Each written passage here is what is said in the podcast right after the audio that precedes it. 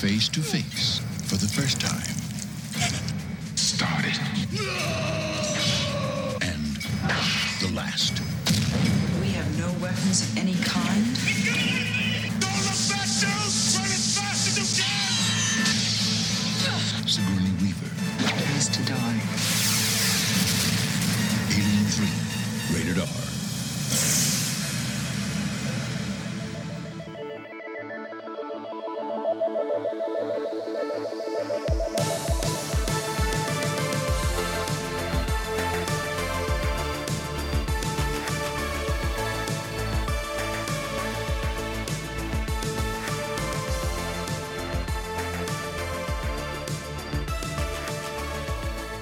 Welcome everyone to CinemArcade. This is the podcast about movies, video games, and the sparks that fly when those worlds collide. My name is Steve Guntli, reporting to you from a dripping, chain-filled monastic prison. Uh, very happy to have everybody here. And who's this here joining me, getting real close to my face and then sticking their tongue out and then moving away real fast? Uh, the bitch is back. Um, this is JBan. And who else is with us? Uh, hi, I'm just Justin. That's that's that's just normal. You're just you're you're just a normal guy with a totally shaved head, yeah, covered in lice, and a barcode. And a British accent. and a British British, accent. accent. Absolutely, Definitely not the guy from Hitman. Definitely Don't worry not about the it. Uh. guy from Hitman. No, definitely a very distinct British character actor. Who's yeah, easy why to were tell they? apart. Why were they British? It was shot at Pinewood Studios in- Yeah. in, London, so they just, they just Just cast locals. ease of and casting. all future people are British. That's true. That's Everybody what in the future, Star Wars taught us. and all least- villains in the past are yeah, British. and all villains in the future are also British. Yes. And, and just sinister, uh, sinister villains. Yeah, pretty much. everything. The Brits get kind of a hard rap with that. Like, they're either Hard like rap they're or either like- deserved rap. I think it's historically accurate. The- in the history of England, only Hugh Grant has been allowed to be charming, and that doesn't seem fair. That's a blanket statement that I'm pretty sure checks out. I'm going to check on that, but I'm pretty Look. sure I'm right. Uh, welcome, everyone. Today's episode is all about Alien 3. We are continuing our series Cubed. on the Alien series, Alien Cubed, if you will. Cubed. Yeah, it does look very cubed. There's Much th- like ham, it's cubed. yes, exactly. this there's- movie's all about ham. There's three times the aliens. No, Three No. times the ham. There's Yeah. like uh, one alien. There's less alien. There's three Yeah. times less aliens than in the previous movie, uh, more so. I have kind of become like a weird pseudo evangelist for this movie this year. Uh, this is my third podcast in three months about Alien 3. It's I- called Stockholm Syndrome? a little bit. Okay, I talked about it on uh, Sledgehammer Horror, where we were talking about my first horror movie, because, spoiler alert, this is my first horror movie. Then I talked about it with Scott Weinberg on his podcast, Overhated, where I was defending movies that uh, get a bad rap or are overly hated. And I think Alien 3 is firmly in that category. I definitely expect this to be a bit of a divisive conversation. I know I'm still a little bit in the minority with my opinion of this movie. Um, some people are coming around to it. Some people are eventually coming around, but I think a lot of the problems with this movie were due to a horrendous production and just bad word of mouth from the There's press. nothing like starting to film without a script. You gotta love that. That's gotta feel really fun and really exciting for everybody. Everybody, It's, it's called totally- improv. totally chill and normal. Yes, you definitely want to be improving with like a huge special effects budgeted movie. Let's improvise an alien film. Let's go. I mean, I think given the production that this movie went through, it's kind of amazing that it turned out as coherent and as effective as it does. That's my argument, but we will get into this. Um, I think this is a movie that is kind of designed to piss people off. And surprisingly, that pissed people off. you would think, like you, you'd be surprised. So to that effect, it's very effective. The the rep of this movie at the time. I said so and then took a drink of water. Yeah, I as you figured you, were gearing up to something, but uh, yeah, yeah. Uh, I this movie did two of the things that I hate about the way a movie can start. okay. Uh, specifically, a movie or media piece that happens right after another one. Okay. Yeah, like Where- immediately picking up the story. Yeah, where they go, hey, by the way, you know those people that were alive with you? Nah, they're dead. Okay. Don't worry about it. They're just dead because this script doesn't work if they're here. Um, and then the next thing that they did was, hey, you know how you killed all the aliens? Well, you didn't. There's Yeah. one left. It's on your ship, and uh, it's causing a problem. Yeah. And then, like, the worst part is she goes to the uh, disembodied AI uh, robot Bishop. of Bishop Yeah. and is like, hey, did the ship catch this thing on the scanners? And he's like, yeah, it did. And I'm like, oh, why didn't it tell anyone? Because the company runs those computers and they want that egg to be there. Why, why didn't they check before they went to sleep? Yeah. And, like, There's so many there's things so many like- plot holes. Look, in she was tired. Okay, It- that was a that was a bad day at Aliens. Okay, Then take a normal nap and then take a, a space nap. normal nap, then space nap. Everyone Yes. can agree. Normal nap, then space nap. that's nap. the pecking order. Well, and it's just so ridiculous because like, I, like uh, that's exactly why I hate like sequels that completely negate sequels. Yes. Uh, Star Wars, anyone? Uh, Okay, I have I have a take on this. Somehow I have a he take on this. returned. Yes, I have a take on that for sure. I don't think that's necessarily what this movie is doing. Uh, but uh, let, let's talk about a little bit of the production cycle, and then we'll kind of get into this because this is a really noteworthy movie because. It- this is one of the most famously disastrous productions in film history. They went through multiple directors, multiple screenwriters. They scrapped entire plots, entire set pieces. Uh, they they basically redid this movie like three times. So the original script was written by sci-fi author, author uh, William Gibson, who you might know as the author of Necromancer or Neuromancer, uh, uh, books like that. He wrote this to be a direct follow-up to Aliens. It was going to have a very similar tone, a very similar style, and it was going to star Hicks. The the the bold thing that that script was going to do was that Ripley Was not kill him? Ripley is basically well that, and also Ripley is basically in deep freeze the entire movie. The intention was this was going to be a part three and a part four, and Ripley would come back in part four. Um, so that was the original shooting script that they were working with.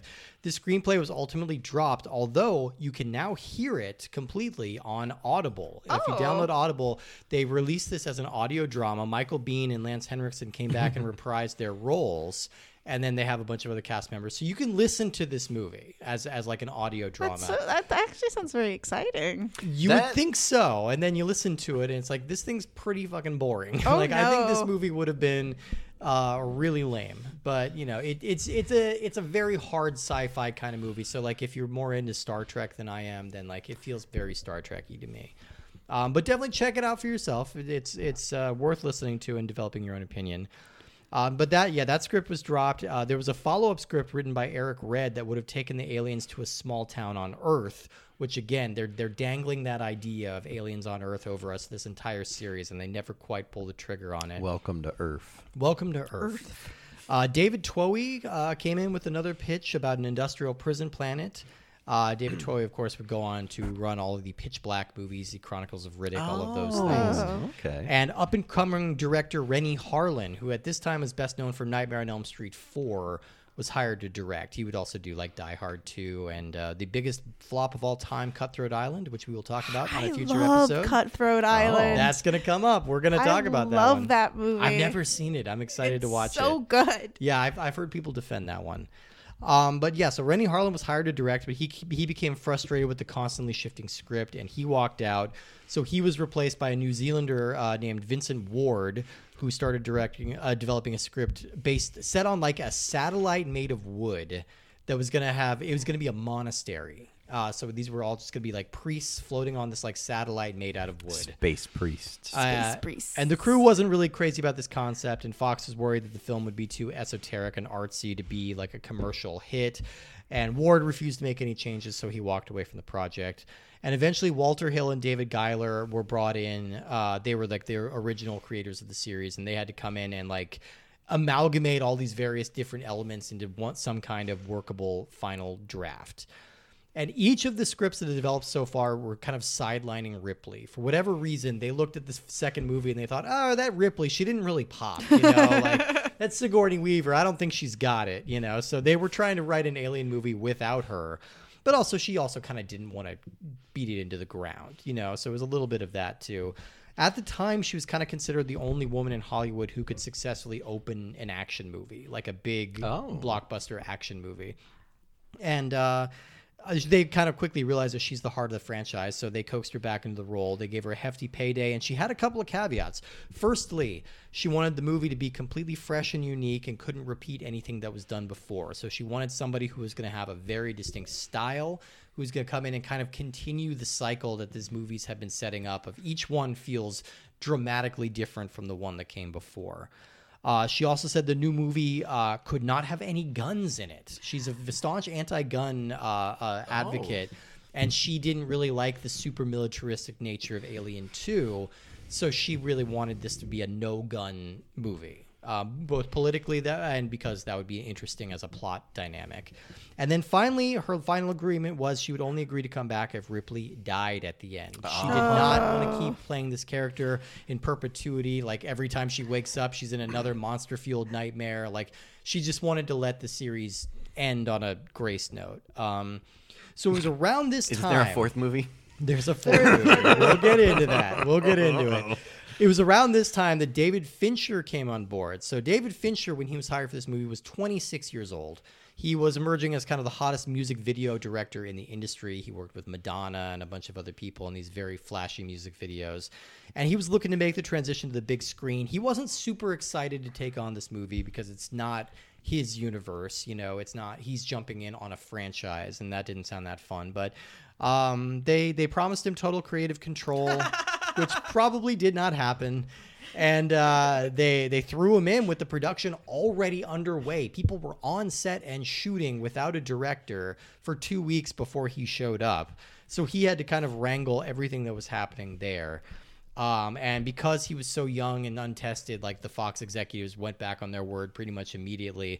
At some points, they were saying, like in interviews later, uh, cast members were saying that there were more producers on set than there were cast members. That's what I've heard as well. like they were just they they he was being babysat to oblivion, um, and you know Fincher as a result, uh, you know the, the studio insisted on these really heavy cuts that deviated from the film he wanted to make, and as a result, he has disowned this movie, and to this day will not acknowledge it as like his work, which I think is overly harsh. I hope he comes around on it. Um, but the experience almost killed David Fincher's film career. Like he almost walked away from the industry entirely.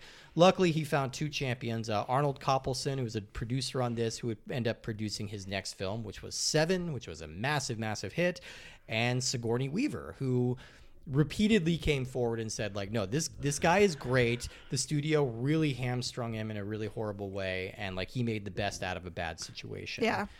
Um, and the movie itself was a decent enough hit. It made 150 million dollars on a 60 million dollar budget, but this had cycles and cycles of bad press on it. Like everybody knew about how tumultuous the shooting process was, and when the movie came out and it was very bleak and nihilistic, like it made it an easy target. I think people really wanted to uh, pick on this movie, which kind of feels like it's a bully in a way. Also, because it deserves it.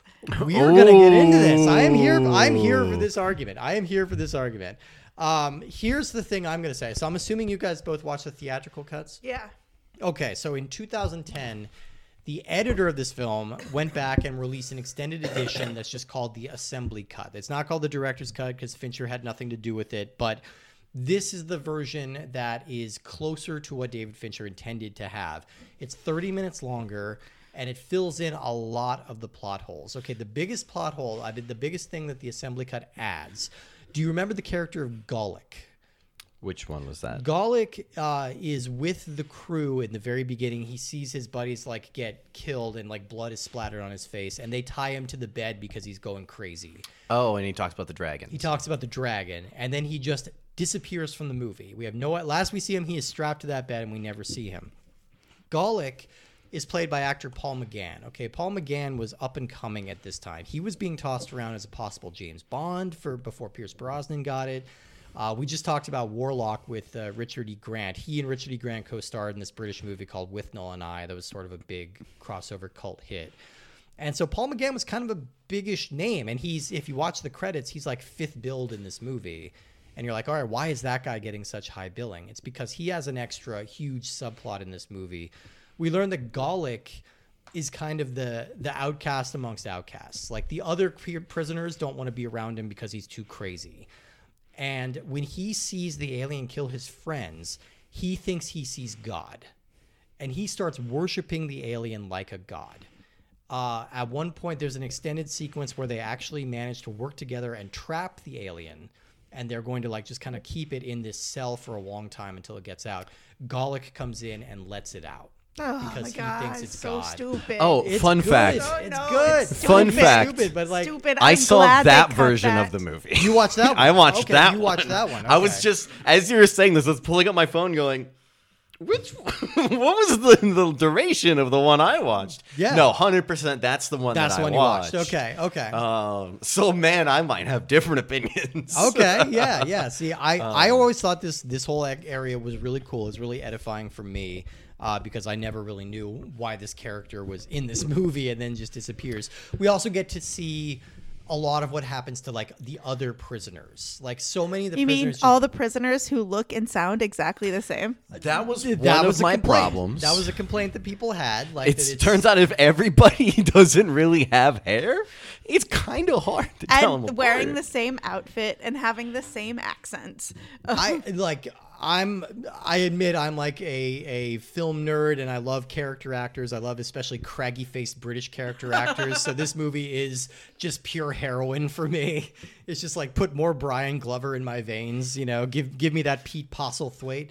Um, but you know, like I I don't have too big of a problem telling them apart, but when I was younger watching this movie, that was definitely an issue I had, especially on like a low res VHS tape but like this this extended version does piece together a lot more of the plot. It lets us know these characters a little bit more distinguish them from one another and uh, get to be a little bit more invested in their story. At the cost of 30 extra freaking there's other minutes. things like we get we also get to see more exterior shots of the planet that look really expensive and gorgeous and like like we get to the the opening shot of I the don't know, assembly I'm- cut is I'm- Charles Dance walking on the beach and this it's crazy and I very rarely like alternate cuts of movies. I like I feel like you've got one cut. That cut is the cut. Just Yeah. deal with it. I don't think I've seen a normal cut so far. yeah I think all the ones I've seen, You- you always pick the weird been one. the directors or alternate cuts of, of the Alien movie. Yeah, if it was a DVD, it would be like the "Whoa, brother" edition or something. They Yeah. always have the stupid quotes from the movie. Yeah. Um, all right. Well, let's let's a little bit of my history for this movie. As I've said on other podcasts, this was my first horror movie. I watched it uh, at a sleepover uh, at a friend's after a friend's birthday party, and it scared the ever loving piss out of me. Like I'd never seen anything quite this gritty or gnarly. I was like ten. Yeah, 10. Yeah, and it was like my first experience with like gore and like this grime and this this really cool visual style, and it scared the hell out of me. But I became obsessed with aliens after this. I don't know if you remember this, JBan. Around this time, they were like trying to market. They were trying to like do an expanded universe thing with aliens, where they Alien were toys were amazing. Alien And toys were amazing. They were so much fun, and they would like shoot things. I had the little fat things. one that had like two little missile aliens in his chest that he shoots at you. Like there, you got all these different varieties of like alien action figures, and they were dope as hell, They were right? dope. They, were, they great. were really cool. and these never worked their way into anything else. There wasn't like an animated series or anything, but they were clearly trying to get kids excited about aliens. I can't imagine. An, I know they floated the idea of an animated alien, They but must I, have. well, I just can't imagine an animated alien unless the aliens were suddenly like, "Oh, gee whiz! I guess I'm the fun alien." Well, I think it would have been more of like the of like a serious, almost anime style. I mean, they would probably do it based on Space Marines. I like your idea better. I want to see like a Ninja Turtles with like four radical xenomorphs like uh, getting into trouble. 'Cause wasn't They were doing that a lot in the 80s. Like they would take hard R-rated movies and turn them into kid shows. Like Oh. RoboCop, Rambo. Yeah. Talk- RoboCop had they had kids shows? The Yeah. RoboCop was an animated show. Uh, Yeah. The Toxic Avenger had a animated show for a while. Like Rambo had Rambo, yeah. Wait, eh, These how did all- Rambo defeat the bad guys? I don't. I don't remember. I don't think I watched Uh, that. one. Karate? Yeah, it was Lots like of guns. Guns were still thing. guns were still a thing. That's fair. You were still allowed to use guns in kids' cartoons back then. But yeah, no, there, there, there was this effort around this time. So Alien was in the zeitgeist, and I became very obsessed with it. I think three years later, I got, um, I call it my, my birthday of trilogies because I got three box set VHS trilogies for my birthday. It was Star Wars, Die Hard, and Alien. And so I watched all three of those like box sets over and over and over. Again. Some over good again. Christmas movies in there. Yeah, some good Christmas. So I definitely have a lot of affection for this movie. I understand it's unpleasant. I understand it's nihilistic.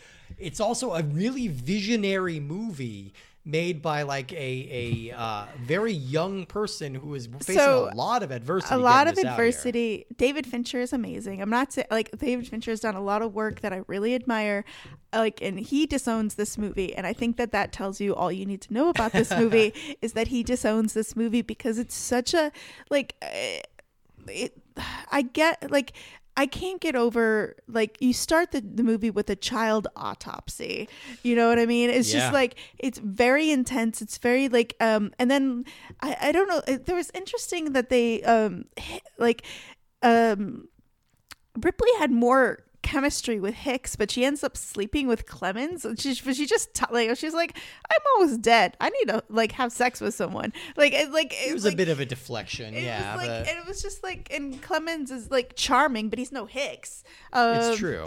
And However, I think it would be squished at this strongly, yeah, it'd be strongly frowned upon to have sex with Hicks at this point, um, due to the he didn't situation. have to die. He he Look. didn't have to die. Okay, I can even get interesting behind the thing. fact that you you killed the child because you didn't want to hire back a child actor, or you didn't want to. She was age it aging out of the role. Yeah, she would have been close to twenty at that point. Yeah, so I could understand that, but like to not bring back Hicks, like I don't know, like They they could have basically made the same movie with a double feature of Hicks and uh, and Ripley, and had the those moments of like, especially when she finds out that she's pregnant with the the fucking alien. Yeah. that would have made so many good conversations and moments between the two, leading up to when she finally decides to you know solve the problem. Yeah. Um, and also it would have it could have been you know an injured Hicks,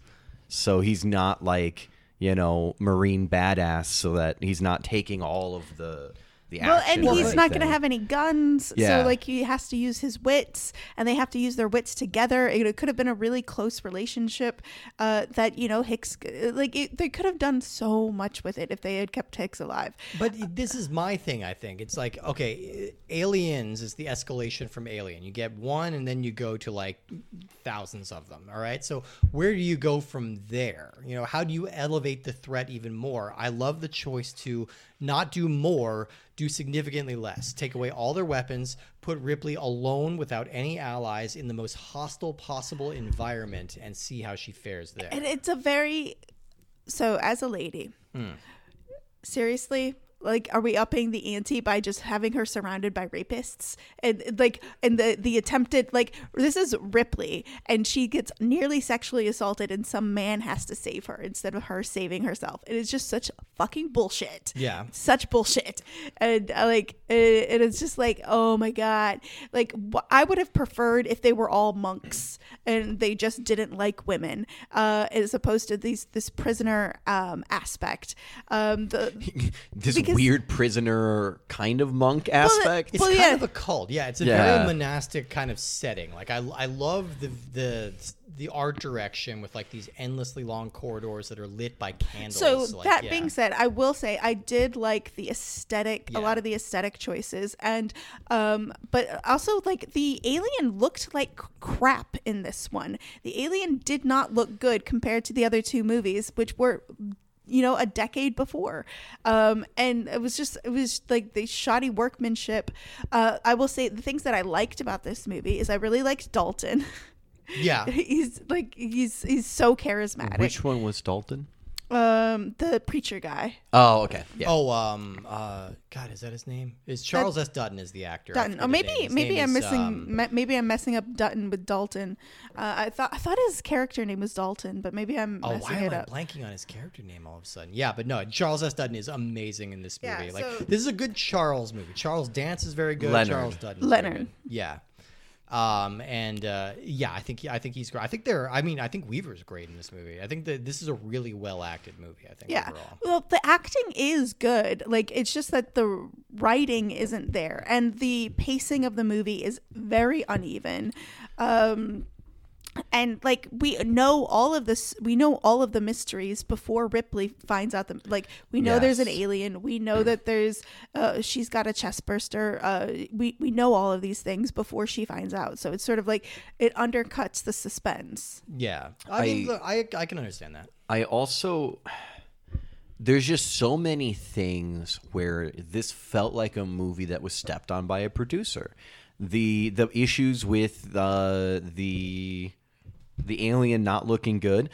I imagine that was somebody without an actual like creative mind going, well, we've done this before for this other movie. Let's do it for this movie. And they're like, no, let's They- do the thing we've been doing, and then getting overruled. They introduce an interesting bit of lore with this alien, which is that like so all we've seen so far are aliens that have sprung from human beings. And so now we get to see an alien that springs from a dog. And so the alien takes on much or more an de- ox in the or an assembly ox in the assembly cut. Wait, it was from a dog. yeah. In, I was in from the- an. I saw an ox. You saw the ox version. Okay. The the uh, the theatrical cut version, it's coming out of a dog. Who- Um, There's just so- a dog chilling. There's just a dog. Uh, one of the prisoners has a Rottweiler. Oh. and uh, so it comes from the dog, and so the the alien looks and behaves a little bit more like a dog, and that's why they they kind of establish that going forward that it's going to take on some of the traits of its host, which I think is an interesting kind of which idea. I'm perfectly fine with. I just think that he doesn't look as scary and like the CGI is really bad. Um, CGI has not aged well. Yeah. uh, like, cause I'm I'm a puppet girl. Like, mm, And that- I- I, that's- want, in that she is literally being manipulated by strings right now. Yeah. People can't see. Uh, whenever she goes in and out of rooms, it's awkward. But uh, yeah, no, it definitely it felt like one of those decisions that was made by somebody who said it had to be done. Because I don't think anybody involved would have said, "Hey, this made the movie better." Um, I think having a, a good puppet, having good practical effects would have been great.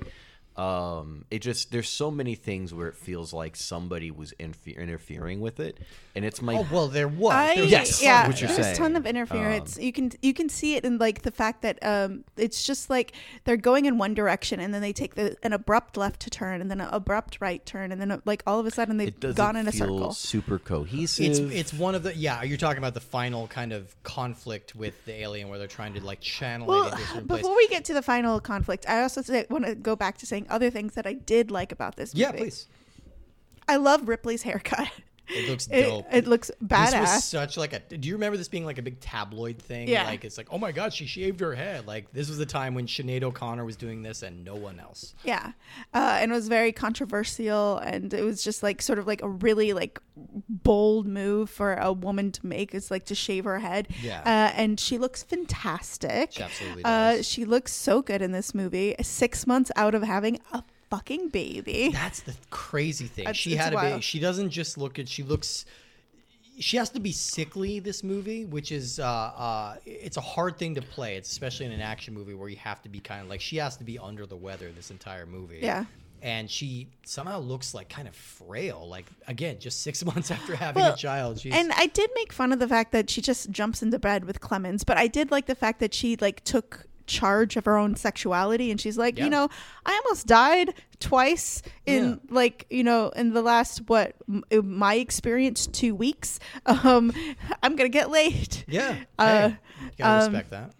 But I did think it was funny that she was wearing more clothes in the like the post-coital scene Mm-hmm. uh, than she she does in like any other like scene. It was really funny. Which I think does emphasize how uh, just sort of functional that encounter was meant to be. It's like sort of like I needed some endorphins. You, Well- you're you'll do. You're relatively free of lice. Well, and it's just like I don't know, like you're, you're relatively free of lice.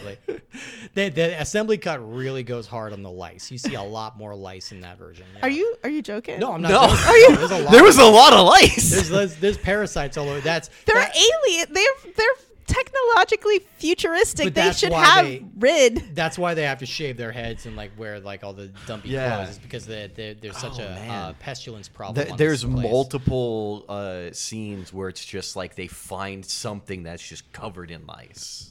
Are you serious? Yeah. Correct. Yeah. I'm really glad they cut that for the theatrical cut. Oh, yeah, like it's- I. The first time I'm wish they cut I'm it from this itching- cut. I'm itching right now. I can't stand like when you just Oh. talk about it. It's just like oh. Here, No. all right. I'm I'm gonna make some kind of general defenses of this movie and kind of Okay. explore a little bit about why I like it so much and why I defend it so much. This is the absolute opposite of what you expect franchise filmmaking to be. All right, like you said, like it is supposed to be.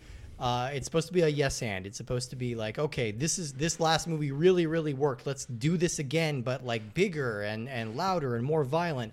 And they go the absolute opposite way. Like They go a, f- Any- a solid no but. So I Yeah. think they were going in the opposite direction, but they never delivered. If they had gone all the way back to Alien and they had a cast of six people, but instead you have a cast of like, I don't know, 25. 25 people, of which 10 are bald British men Yeah. uh, who look identical to each other. Um, like they they don't. Uh, to, they wanted more kills so that they added more people, but that undermines the stakes. The thing Alien and Aliens does so well is they create personalities. Like we, like we're like in, in the game, we're going to talk about it later, but it ends with the game over, man. Right. Because like that guy uh, was so memorable. Everybody in Alien and Aliens are so memorable, and in this movie, we've got um, Dutton and Clemens, and that's about it. Like everyone Oh, else come is. on, yeah, you have Morse, you have you have uh, 85, you got you got some great. I characters. don't know Not- which ones those were. we don't know who those are. We don't know who those are. Uh, and you're like, is this the ball? Like, and it's also hard because there's they look so much similar and so much alike, and they're all supposed to be, and they're not rootable. Like they're rapists and murderers, and so you're like, you're not rooting for them to succeed. And again, this, this is the thing. I this is a reason why I kind of prefer the assembly cut because it does let you uh, sympathize a little bit with these people. Like, it, it's a very interesting setup. Like these prisoners are not just prisoners; they are a skeleton crew left behind in a mostly abandoned foundry. Their whole job is basically to keep the pilot lights lit and maintain the grounds a little bit. And they're trusted to do this because they formed a kind of millenarian cult where they are like abstaining from sex and violence and anything like that as a way to try to atone. Like they are in the shittiest place in the world because they are bad people, but they they do the have this one redemptive thing about them. They are they have found some kind of weird religion and they are trying to make something a little better Ish. about themselves. But they don't nail that because they turn out to be so rapey. Yes. Uh, yeah. At least one guy Yeah. turns out to be Four, very Holt, four, Holt four McCallany. guys. Four Holt McCallany guys in there, yeah. Four guys. That, that was a team effort. It was. It was. And then on top of that, like they make comments and stuff throughout, and so it, you really don't like they don't necessarily have to be likable, but they're too hateable. Um, It's and fair. They're they're nasty guys. They're nasty guys. Like- but this is a movie that's going for a nasty vibe. Weirdly, like David Fincher is notorious for having a very pessimistic view of humanity. absolutely. I feel like his. He, there's some quote about him thinking that everyone is like um, liars and perverts, something like that. something like yeah, and I mean that comes across, and like you also have to remember this is a very young man making his first film, and the fact that he's coming out of the gate like. So strong with so much fuck you energy, you have to kind of admire it. Like I, I, would find definitely it admire annoying- the fuck you energy. I would find it I- annoying if he was less talented. I Like, kind yeah. of wish that there was a director's cut that was more of his uh, uh, imagining of it, Yeah, his and I- image of the movie. I believe the assembly cut is Um, like pretty close, but uh, he hasn't disowned that. But he's also said like, yeah, it's fine. Yeah, Um, yeah, because like it seems like there was a lot that could go for it, but just some of the execution didn't hit so well. One, the casting, I feel there was a lot of not distinctable, distinct enough uh, casting. And just to double down on this for anybody who hasn't seen the movie, uh, the movie is almost entirely shot in like uh, mid light Like there's no bright lights. It's all kind of dim. It's very grimy. It's very industrial. It which looks. It looks very early fine 90s. unless you have a bunch of characters who all look alike, who all have the same haircut. Uh, and that is something that I specifically struggle with in movies. Yeah. Where I'm just like, I, there was a few of them that I could tell apart. Uh, and they were the, some of the more notable ones, which was nice. But uh, it was just so difficult. There was no, again, if they at least had different styles of clothing or something. But it's like it's like the uh, the equivalent of if they went like the police had a description of bald guy roughly this height roughly this amount of scraggliness and then called in a lineup for the, them to look at and it's like I mean- these people are hard to distinguish in dim light It's fair. It's fair, but I- I, I am I'm pushing back on it just because we have the benefit of like some of these actors have broken out. Some of these actors, like Pete Postlethwaite, would get an Oscar nomination the year after this. I mean, Holt McCallany is on Mindhunter now. Like he's really great. Like there there are some actors in here that popped eventually, and you could recognize them at least as like, hey, it's that guy's. Or enough of them have like distinctively uh, craggy. Those looking are the faces. actors. The characters are all the same. yeah the characters are all very similar the I, I feel like the movie does a decent enough job of culling out the the background characters and whittling it down to a skeleton crew. I think we care With- enough about the survivors. Which we should talk about the the deaths because if we're gonna talk about a horror movie, we should talk about deaths. Yeah. Uh, and I feel like they overplayed their hand because I feel like probably the best death out of all of them, except for the the uh, Dutton's death, Yeah. is uh, the um, the fan blade death. That's That- the one that really fucked with my head when I was a kid. Yeah, that one was exceptional. The other ones are um like they're just like they're just not that spectacular, especially compared to the Alien and Aliens, where the, you have people being stabbed through the chest. There's more blood in this movie. There's more gore in this movie than the previous ones. Yeah. Uh, but it's definitely like they're not like spectacular like deaths. Uh, it's not like unique and interesting um like you know an alien coming down from above and then stabbing them up or anything like that you you really it's just kind of generic oh alien killed them a little bit, but you know, I I I, I want to go back to kind of the yes anding element of this because you you shouted out Star Wars earlier. Yeah.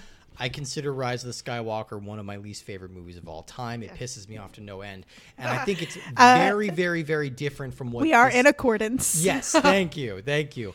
I think this movie is very, very different than what that one is trying to do. Okay, so Rise of the Skywalker is kowtowing to the most toxic elements of fans that didn't like the last jedi that didn't appreciate like a couple of unique twists being added to the formula that they loved and then just like frantically scrambling to get back to what they need whether it makes sense or not nobody's problem was with the fact that twists existed it was with the problem that they every twist abandoned everything that came before and it's like no we're oh, going Okay, this we, way we're not going to turn not this into a Star Wars Wars. I'm podcast. saying- we're not going to I this could- into a I Star could Wars rant about it for a while. I, I, this feels very much like it's still within the world of Alien. It feels like this is a logical next step that this could happen. You know, uh, that, that if if Ripley, like you know, we assume at the end of Aliens because Aliens comparatively to this one feels like a pretty sunny movie, even though Yeah, it's very definitely. grimy and very violent and very action heavy, but it feels a little lighter than this one we assume because that one feels like so much more of a Hollywood production that they're riding off to the sunset. And this one is very harsh. Like, no, they are still in an extremely dangerous environment. There are no guarantees. And like, if the alien doesn't kill them, then other things might think- still. I think this thing, it's the Aliens 3 has possibility and it doesn't deliver on that possibility. And I think that, like, the things I've mentioned, I feel a smaller cast, a tighter, like, a cast with, uh, with, like, stronger characters, um, not killing. I don't think they should have killed Clemens in the middle of the movie. Like, I think Clemens, like, you know, like they start to build a good relationship with um Leonard, uh, or the preacher guy. Yeah, uh, Leonard. but um, they. I'm, I'm like, okay, I'm going to look that up again. Keep Okay, uh, but yeah, and it's just like eh, they're they so they switch midstream having like primary uh, Dylan. relationship. They call him Dylan. Dylan, Yeah. I was Dylan. I Leonard was like- Dylan. Dylan. Yeah, yeah, yeah, yeah, yeah. Okay, that's why I was like, Leonard doesn't sound right, but yeah, sorry. Okay. Dylan. Uh, and they and there's just so much that they could have done. Uh, like I feel like they could have cut 30 minutes from the movie, uh, and then they could have made it like an infinitely better movie. And I, I think um, uh, I do see, I'm feeling that they're a bit hamstring by Sigourney Weaver's. Um, demands because like um the thing about like killing the the alien the last section of the movie where they're like just running and doing maze running um uh like it, it's fine it's it's it's fine I will agree. That's an area I struggle with, and that's like I think this is the one area where you really feel like okay, Fincher's a first-time filmmaker. It's like you get what he's going for. He wants this to feel disorienting, but it's hard to shoot something on film as disorienting without actually being disorienting. well and you don't understand the geography That's the big problem. Yeah, we don't really know what the layout of this is. Again, the assembly cut has a moment where they're looking at a map at the very least, and you can see what these tunnels are all leading to. But uh, I, I agree that that's kind of a problem at that final climactic moment, and that is where you start to feel like some of these characters you didn't. It's like it's not so much that they look alike; it's that like I wasn't sure if I If- saw them before, if you were ripley and I am. would you have said sure Weyland Yutani get this guy out of my chest Oh hell no! or would you have thrown yourself into the furnace So, yeah, uh, that that definitely is probably the direction I'd go. But it's like they she tells that one guy, "Look, I have one in me. I can't survive." Yeah. And then when the the time comes where it's like it's probably a good idea to to solve this problem, he's like, "Nah, fam, you got to do your own thing." And she's like, "What the fuck?" I mean, no, he like you know he he, he trusted she would take care of it because he had to stay down there and fight it. But like, it's an interesting choice to have the one survivor be Morse. Who's almost like the comic relief character Yeah. to the point that there is a comic relief character, but he they they also give the one line earlier where he said he has made a deal with God to live forever, and he's the one person who walks away from this. Now you don't get the sense that he's going to live very long after this because he's going into the custody of people who want to silence him. But there's an interesting little bit of like faith seeding, I guess, where like uh, there where uh, there there's that little glimmer of hope, that little glimmer of like, okay, maybe we don't know everything. Because Morse was not the strongest or the most capable or the most cunning or anything like that. He just kind of made it through, and the, all the most capable people ended up dying. But yeah, let's talk about that finale a little bit more Yeah. because this this was built into uh, Sigourney Weaver's contract. It had to happen. It was going to be a stipulation, and I I do think it's the right move for this movie. I think it's the right move for this movie, but I think it's the wrong movie, wrong move for this franchise.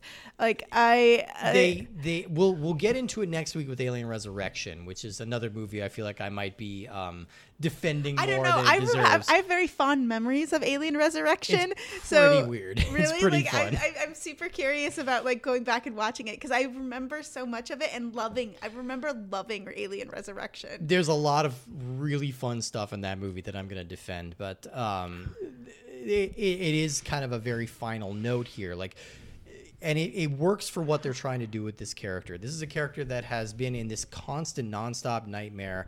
Like, she even has a great line in this movie where she says, like, you know, she's talking to the alien and she's like, "You've been in my life so long, I don't remember anything else." Like. This has completely subsumed her life, and she has to face the greatest fear that she's had which is a recurring thing. Like since the moment we see uh, Kane's like chest explode in the first movie, and then you watch her reaction in Aliens the first time you see like a, ch- a chest burster coming out of like that Yeah. prisoner that's strapped to the wall or that that colonist that's strapped to the wall, like she is having such a visceral emotional reaction to this. So we go into this movie understanding that this is her greatest fear. Uh, it's true, it's happening. There's nothing she can do about it. And so she still needs to fight forward. And I think that's a really interesting way to still like make this Yeah. character heroic in this very different milieu. Yeah, I think that's fair, uh, and I think um, I, I I think it works with the movie. I just yeah, like I said, I think it's a bad choice for the franchise. You know, Um, I, I like that they're l- I always limiting get, a little I bit. So this is one of the reasons why I'm also like not to get back on Star Wars. I get so annoyed when pe- when uh, characters or people actors are like, "I'll come back to this uh, franchise, but you have to kill me." Like, you, let it let the story serve the story. Right. Like, don't tell, don't give these bullshit like um, caveats like to hamstring the storytellers. Um, it's just like, ugh, I don't know. It's just really annoying. But I also feel like limiting the franchise in this way was smart. And I was because I was thinking again, we're going to go back to Star Wars, but I was thinking about Star Wars recently and thinking like the next generation is not going to think Star Wars is that special. Like our generation grew up with like Star Wars being like the coolest thing. It was it was be- and it was because of the scarcity. Because we had a 16 year chunk where we got nothing. And so we had to make up our own stories and kind of live in the world and develop it ourselves. Uh, and the beautiful extended universe novels. Absolutely. Oh my god, They're the so EU great. novels were so good. They were and fantastic. the best character ever introduced in sci-fi, Jar Jar Binks. obviously the greatest character of all time. But yo, look, you, I think there's something to be said for scarcity, for for rarity. You know, this is. I think if we have yearly versions of Star Wars or yearly yearly versions of Aliens, it stops being special. We stop giving a shit about it. Like Prometheus would come out uh, like 14 years after alien resurrection and then it would only be followed up one other time there's probably going to be more aliens in the future but it still feels like few and far between enough that it feels still feels special the entire Alien vs Predator franchi- franchise. absolutely both both of them yes including the one uh, alien versus predator requiem by the way does not count as a movie because you can't see it I've never seen any of them, so you you literally you you probably have seen it and you don't know because it's all black. You can't see a thing in that goddamn movie. It's the most poorly lit movie turn of all the time. gamma up. Is that a the one with little bit. Adrien Brody? No, no, that's Predators. Uh, this is Alien versus Predator Requiem. I, there are no stars in that movie. It's real bad. Um, that's a that's a divergence. But like I don't know. I feel like the decision to kill Ripley in this movie is a smart one. I think it's you- fair. You can keep making the movies without Ripley, I suppose, but like Prometheus and Alien Covenant don't really work. Um, they've got some weird ambitions, and I appreciate what some of the stuff they're trying to do, but they don't quite work. I don't know if I'm a defender. Like I, I, I don't know. I don't know how I feel about those movies because like I Go really I love a backstory. Like I will read a Wikipedia page till like Yeah. the cows come home, uh, and it feels like it feels like those movies are Wikipedia pages. Um, it, it- it's it, there's clearly like somebody has some kind of idea, some philosophical idea behind that movie, but there's a real lack of clarity of vision in those movies. Like, I would like a little bit like to cut through the bullshit and kind of be like, all right, what are you trying to say here? Like, what what's going on? Um, that's a digression, but like, I don't know. I I still love how thorny this movie is. I still love how this movie's able to get under your skin in a way that a lot of like second sequels are not even going to bother trying to do. Uh, I appreciate that it's such a big swing. It doesn't always work, but like the fact that such a clear and specific directorial vision came through all this bullshit, like all the multiple script rewrites and the the overwhelming producers and all the nonsense that had to go into the making of this movie s- something really razor sharp cuts through here.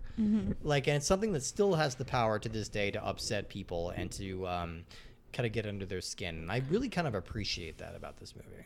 I'm not saying it's without its flaws. I'm definitely acknowledging that it has its flaws. Can, can have we mentioned uh, the Weyland Yutani Corporation's uh, response? At first, they're like, "Hey, yo, shit's fucked. One of the aliens is here," and they're like, "Ah, we'll be there in a week or two. Yeah. and then they're like, Yeah, it "Hey, takes- takes some time." she's pregnant with one," and they're like, "Bro, five hours, I'll be there." yeah it turns out we're much closer than we thought that, that's an interesting thing too bringing back lance henriksen to play a, allegedly the creator of bishop yeah.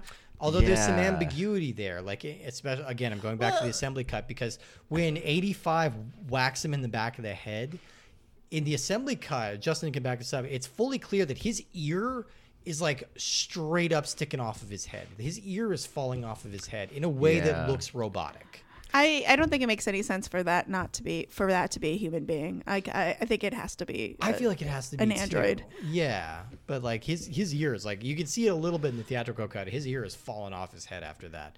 Um, because like why would you like why would you use the model for an android that like would actually be an important person in Weyland Yutani? That doesn't make any any fucking sense. yeah, I, Uh, I but- think it's probably another droid So personally, but yeah, I, I do I did find it interesting that in uh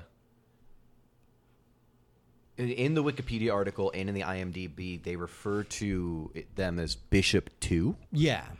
uh, and not just like the guy's name.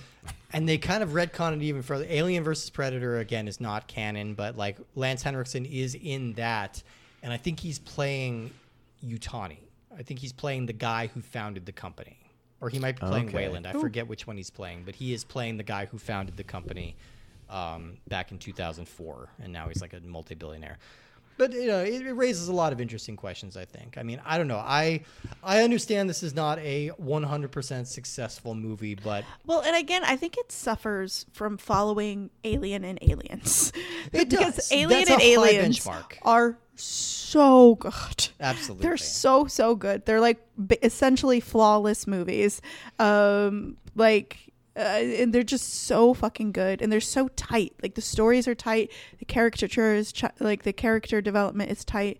It's just like it, it like when i watch those movies i feel amazing. Yeah. i feel like i'm watching a stunning piece of cinema.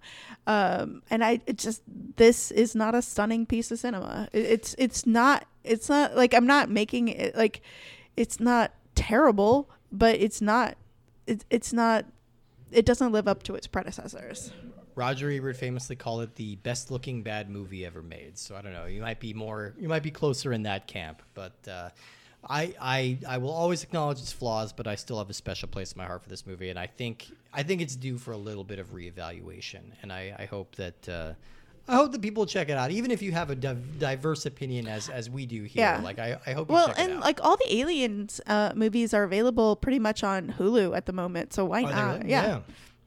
Oh, I bought the quadrilogy DVD. Even though I hate the word quadrilogy, I got the word quadrilogy. i like the word quadrilogy It drives me nuts. i know it, dri- it drives a lot of people crazy but Ah. Well, shall we move on to the game? yeah let's move on to the game. Let's talk about. Alien 3 the game, which was various versions of it were released between October 92 and May of 93. It was developed by Probe Software and published by Acclaim, and this was released on the Super NES, the Genesis, the NES, the Game Boy, the Amiga, the Commodore 64, the Master System, and the Game Gear. Lots of different versions of this. We played the Super NES version for those who are uh, keeping up with us. But yeah, there were several versions of this game released on systems that were functionally dead. Like the Amiga, the Commodore, the NES, and the Master System were not really heavily in production at this time. So it's interesting that they all got games. Um, there's there's quite a big difference between the two big home console versions of this. We played the SNES version that has six levels and uses kind of a password save system. The Genesis version doesn't have the same system. It has nine more stages on top of that, so 15 total. Oh. and bigger sprites in general. But the general consensus is that the Super NES version is the far superior game. Um, this this is kind of a weird amalgamation of like this is another another game that uh, struggled a little bit with the weird production cycle of the movie because some elements of these games are based on earlier scripts. So like the Genesis version is a two-player game, and w- the other player is Hicks. You get to play as uh, Ripley and Hicks in that game, and uh, Hicks ain't in part three. He he didn't really uh, get very far. he got a little bit into the opening credits. Um, so this was still working on that operation, the, uh, the assumption that he is alive. And despite Weaver having that very, very strict no gun policy for the movie, that is really not present in this game, which uh, not only has a gun, it has a triple gun that has a flamethrower, a grenade launcher, and a uh, machine gun all built into and one. thank goodness it does Yeah. Because you also have to deal with a lot, lot, lot more aliens. Yeah. It's not just one alien. Uh, it is like the, the, the this game is crawling. It's Five seconds into this game, you blast your first alien. You're like, all right, done. Game over. Yeah. That was it. This, over, man. this movie would have been so short with a gun. Yeah. Uh, Um, but yeah, this is this has kind of an interesting structure to it. Like the sprite and the environments are clearly like reflecting Alien Three, the movie. Like she's she's got Yes. this, the shaved head, and like it's clearly In in, the prison. prison, uh, and it's got a lot of recognizable locations. But it also has an interesting kind of mission-based structure, which you don't really see a lot in games like this uh, at this time. So you start the game by going to a console, and you get to choose which mission you want to take on. They give you like half a dozen uh, different options, and it ranges from like finding the missing prisoners who might be trapped. The prisoners are weirdly chained to the wall, which just occurred to me. Like, who chained them there? Yeah, who chained them? I had that thought immediately when we found the first one. I was like, "How'd you get up there, bud?" Yeah, yeah. How'd you? How'd you? That's not aliens. Don't don't chain people to the walls. no, not so much. They don't really Did have those kind uh, of fine did something get out of hand here before the aliens showed up? Yeah, yeah. It's just a bad time for the aliens to arrive. Um, yeah, but then you also have to like go to different areas and like uh, mend different cracks in cooling pipes or seal off doors to prevent aliens from getting in. That's an interesting approach, I think, and uh, I thought it was fairly well implemented. Like, it's an interesting struggle when you're doing kind of an open structure like this when you don't have an in-game map that's like readily available. But they give you a terminal that you can look ahead. You can look at the blueprints. There are a couple of terminals, There are a couple Yes, of there's terminals, a, a few. but you can't just we bring this up at any time. Like, which would make the game so much easier if Yes. you could just bring up a map. Uh, I want to point out the game looks good. The game does look good. For it being made in 1992, this game looks like it could have released on the Game Boy Advance. And we were talking because this one, um, this came out at the same time as another uh, cinema arcade uh, classic, Wayne's World. Yes. Uh, and this is Party ga- time, this excellent. game is so much better than Wayne's World. It's Much infinitely better. Uh, it's uh, it's got really fun. Uh, the jumping mechanics are a little wonky, uh, but the shooting uh, mechanics are pretty good. Um, and the aliens are kind of tough to kill. They're not too tough, but they they take like a hit or two to kill, and then they explode. But they you don't have to worry about um, uh, acid blood. acid blood, Yeah. uh, except for occasional What? like o- Yeah. o- occasional like just on the floor. There's Yes. acid blood. What did Yeah. you call them, Justin? You call them drippy goopies or something? Uh, like you gotta like jump over the drippy drip, doos. The drip. You gotta jump over the drippy goopies. Yeah, yeah, the drippy doos. Yeah, no, there there are some little drippy bits. Like, yeah, thi- this is a pretty satisfying, pretty fast paced kind of arcade style The- action game. The only complaint that I have is that there is, from what I can tell, no way to Oh, look at look at him yawn. Look at the little sleepy guy. Sleepy guy. He's a To- little guy. Sleepy guy. to save or resume from where you were at. Yeah, this Um, is and a I don't one know death and you're done if kind of when you game. die, you keep your mission progress because we didn't really die after we started making it places. Yeah, Justin solved our one and only mission. Uh, you figured out which doors you needed to weld I got shut. two out of three. You got very close. Yeah, yeah. yeah. You both got closer than me. Um, where I, w- I was trying to rescue the prisoners, and they're like, and "Nah, if I'm good." if it had a reasonably solid way to handle that, uh, this game could have released on the Game Boy Advance, and people would have been happy with it.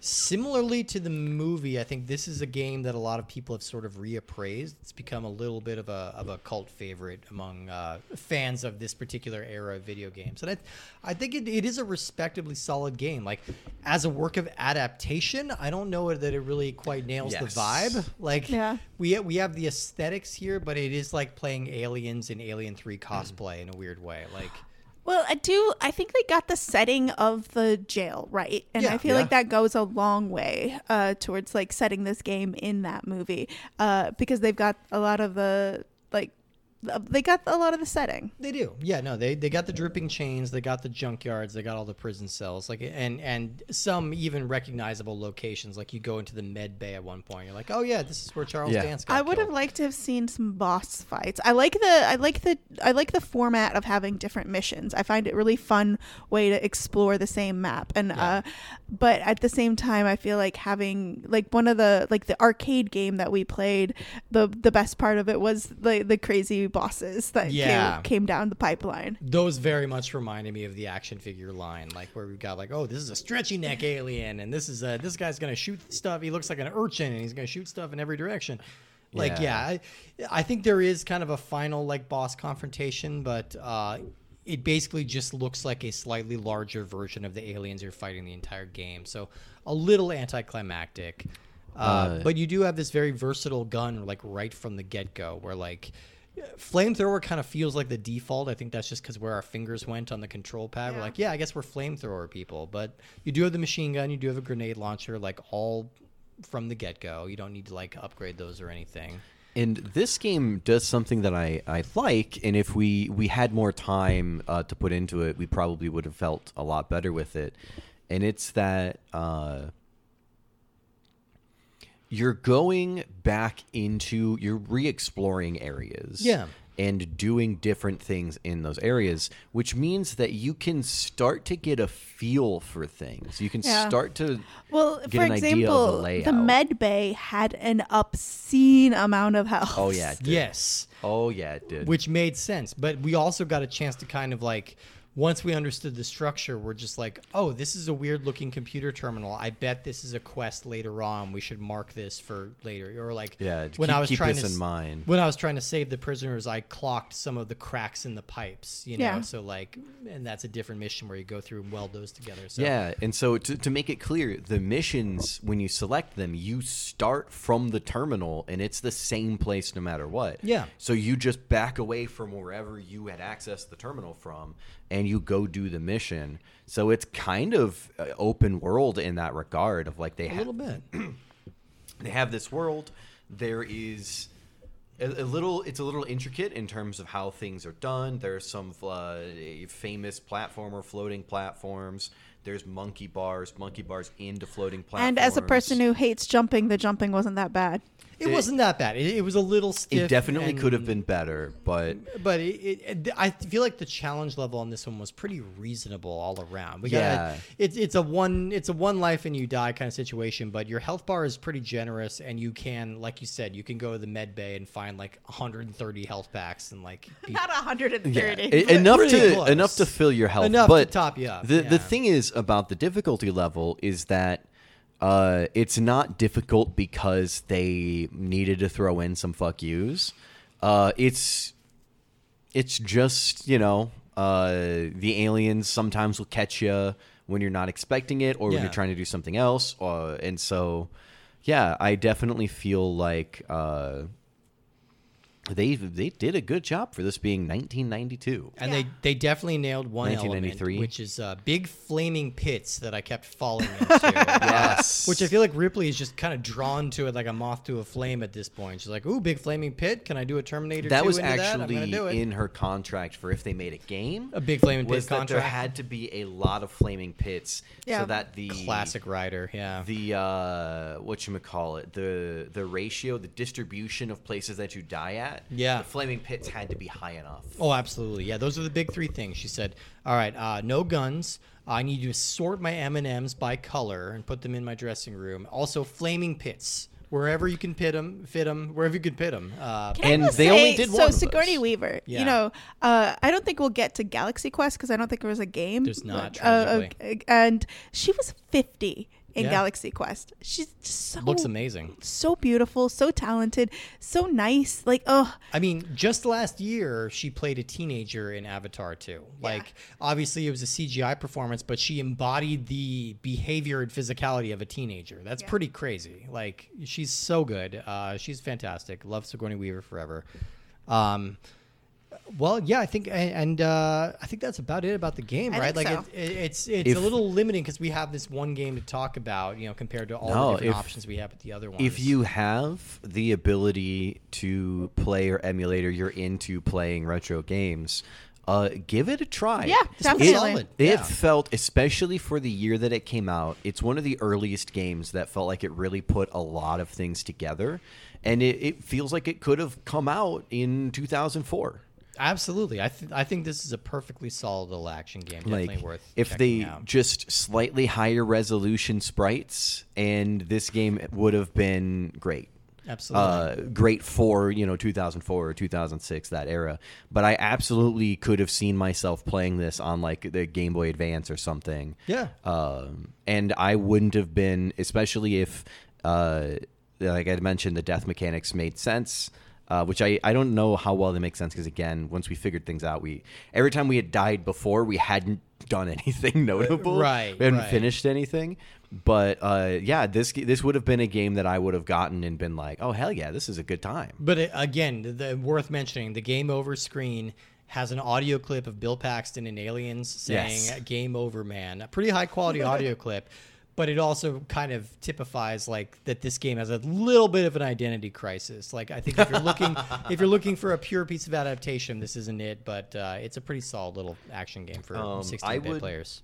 I would compare it to the the DS game that we played uh, last It- time. the Alien Infestation, yeah, yeah, Uh, it's got some it's got some similarities. Yeah, it definitely. It's a solid side scroller.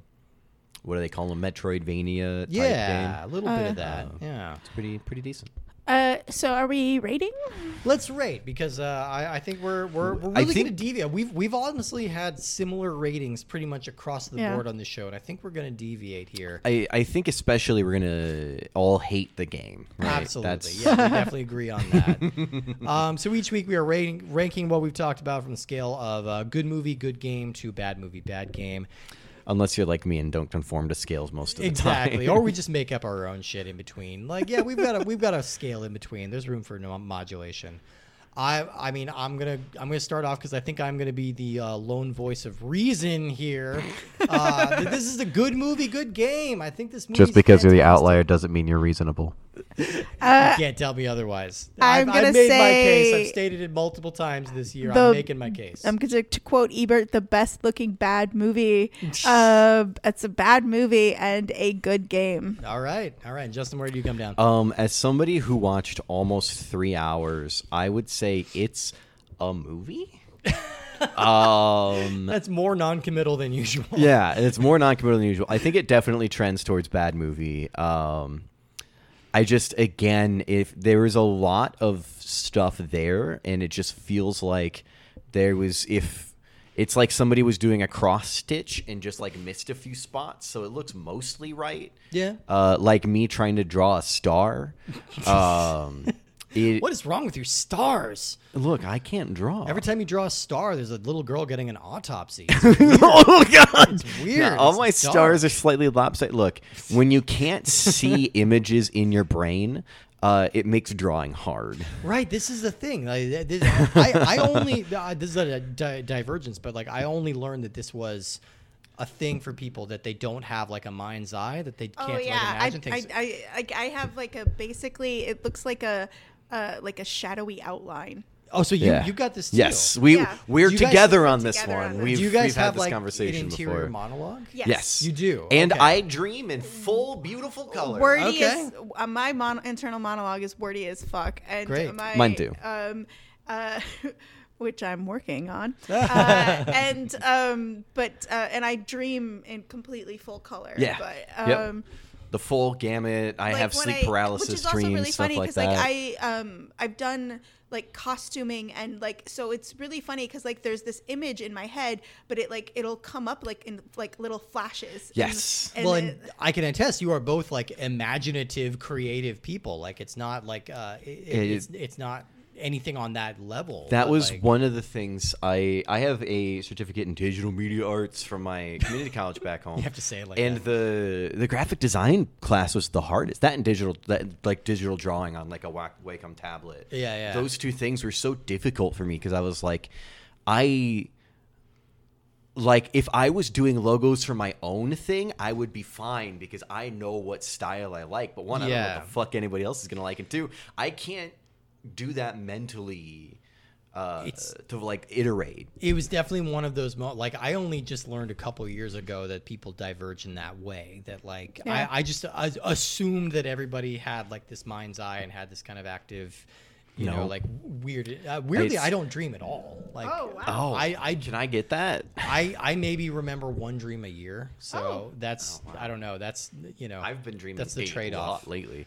I daydream. That's my that's my trade off. I I daydream, except my daydreaming is me just closing my eyes and then thinking through what if scenarios. Oh, fun. Okay, Uh, so that's and- anxiety. called anxiety. Yeah, that's anxiety. Well, sometimes they're fun what if scenarios. Like, Oh, okay. what if I opened a Fun-sighted. business? What about these logistics? What if I wanted to open a board game shop? Stuff like that. All right. Uh, but then also the the the less fun anxiety parts of like uh, you know everything I've ever done wrong in my life. Oh, uh, yeah. What if things went horribly wrong? What if the project I'm working on at work goes terribly? I get a lot of I that do. too. I do have that file of like you know mistakes I made in second grade that just won't stay shut. It just pops open every once in a while I- and just like, oh yeah. yeah, hey, remember this? you're stupid idiot. Yeah. Like I, of all the things that I remember, that and Limp Bizkit trivia.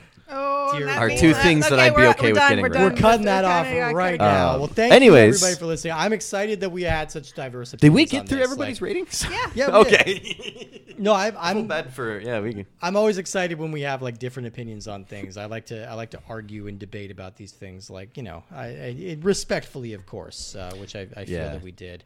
Next week we are going to be closing out our little Alien deep dive, uh, our longest miniseries yet, with only four movies, but still our longest one yet. We're going to be talking about Alien Resurrection from 1997, which means we have entered the PlayStation era for the first time. Ooh. We're playing a PS1 game. Uh, It's definitely Oh. not the first time because we have played games that were on the PlayStation too. Did, But- oh, well, we we played games Two. past there. Like we played games up to the PS5, but we haven't played anything on PS1 just I yet. guess we haven't. Um, nope, we haven't. So this will this will be interesting. I haven't played this game in particular, so I'm excited. Are we to gonna into watch the Gran Turismo movie and pull out the original Gran Turismo? We could do that. I still have not watched that movie. I hear it's Neither You're have the I. one who gets to pick the next, uh, the next one. That's after right. you. Yeah, oh my Rob- god, I do. Well, we're we're gonna have. I'm gonna let you guys know now. We're gonna have a month of holiday themed movies and games for December. Okay, I'm and not then picking during January, that First month. week of January is a Is Die Hard Slice. in there? Is Die Hard in there? Oh, it better fucking it- be in it there. c- I will I will work it in there for you guys. Die Hard is definitely in there, and that's a weird Oh, one because there so are multiple Die Hard. I don't know if they'll but do it again, and like I don't know how many people who listen to us are in the Austin area, but they did a script reading of Die Hard for Christmas last year, and I brought my mom to it, and it was like one of the best things that I've ever been to. Like one of the most artistic. cast for that? Uh, there's this uh, really talented actor named Joseph Gorlock who played. Um, um, oh my god, my mind went blank. John McClane. John McClane, thank you. Uh, and New York cop. they had like a really like they had a really small cast and they were basically it was a radio play so they had a live foley artist uh but they're um super cool. and it was so, so it was like sounds if they do it again this year i'm like i'm hitting you but get both up to I want fucking do, do it it. yeah that sounds it's so good That sounds It's, amazing. it's a shame that Bruce Willis can't act anymore. Very Yeah. It's sad. such Very a, a rough scenario to be in. But But we'll we'll dig into that a bit next month. In the meantime, look out for Alien Resurrection next next week, closing out the Alien series, and then we will see you all for a whole month of Christmas joy. Can't wait for it. It's gonna be a lot of fun. I love Christmas movies. Is that a sarcastic thing? Yeah. Okay, I figured it might i be. love I swear to Christmas God, if That's we watch Elf, one. I'm gonna be crying. Okay, uh, well, get your hanky ready. all right, well, we will see you all next week. Alien Resurrection. See you then. Bye, y'all. Bye.